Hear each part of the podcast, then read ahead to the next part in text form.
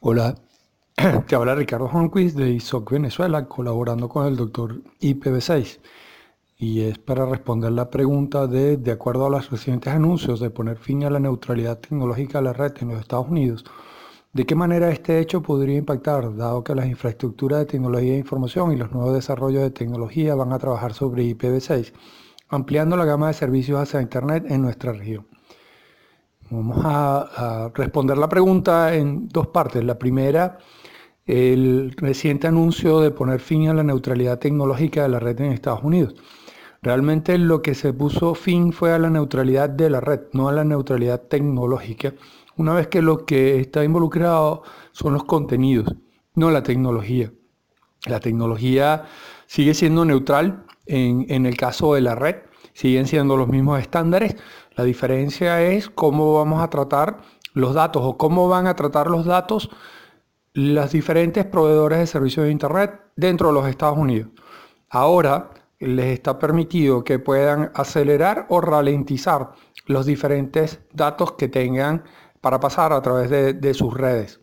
Esto es, para los usuarios, si yo soy un proveedor de contenidos eh, cualquiera, voy a poder pagarle a un proveedor de servicios de Internet para que mi, eh, mis servicios o mis contenidos lleguen mucho más rápido a ese usuario o lo vea más rápido ese usuario que si ese contenido, por el contrario, no le está pagando o incluso eh, más allá, ese proveedor de servicios de Internet, ese contenido no le interesa. Porque en Estados Unidos tienen el problema de que el, hay proveedores de servicios de Internet que también a su vez son proveedores de servicios de contenidos. Entonces, no le interesa que el contenido de la competencia pase por sus redes a la misma velocidad a sus usuarios. Entonces, esa, digamos, es la, la primera parte de la respuesta. La segunda parte de la respuesta es la neutralidad tecnológica en este caso está, eh, perdón, la neutralidad de la red está afectando solamente a Estados Unidos.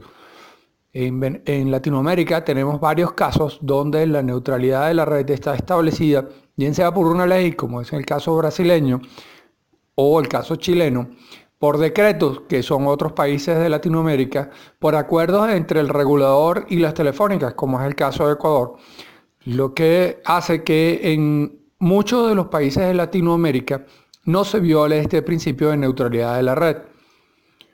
Vamos a, la segunda parte de la pregunta y es, eh, ¿cómo podría impactar a las infraestructuras de tecnología de información hacia nuestros países o el despliegue de IPv6?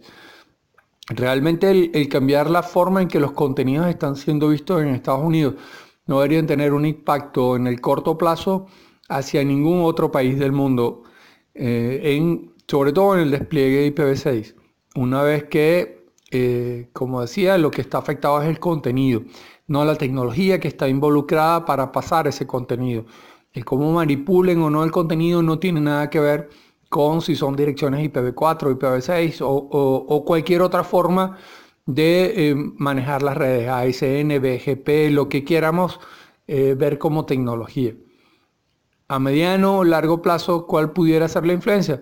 Bueno, que si un país como Estados Unidos decide que no hay neutralidad de la red, esto en el mediano y largo plazo los va a impactar a ellos desde el punto de vista de emprendimiento. Una vez que si yo soy un pequeño emprendedor y mi contenido en un principio no le gusta a los proveedores de servicios de Internet y el mío lo ralentiza, en lo que al final va a ocurrir es que el servicio que yo proveo el contenido que yo proveo al final va a morir porque tu usuario no, no le va a gustar que mi contenido sea mucho más lento.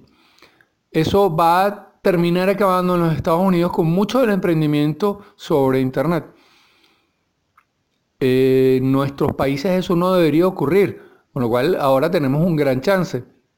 Pero siendo Estados Unidos el principal proveedor de, los contenidos, de los servicios, de las aplicaciones que hoy tenemos y que hoy usamos, lo que pudiera ocurrir es que eh, esas aplicaciones como redes sociales que, incrementaron enormemente eh, la cantidad de usuarios en Internet, pues ya no se vea un crecimiento tan grande, con lo cual ya eh, pudiera ralentizarse un poco o disminuirse un poco la adopción de Internet a nivel mundial. Espero que eso responda a tu pregunta. Gracias.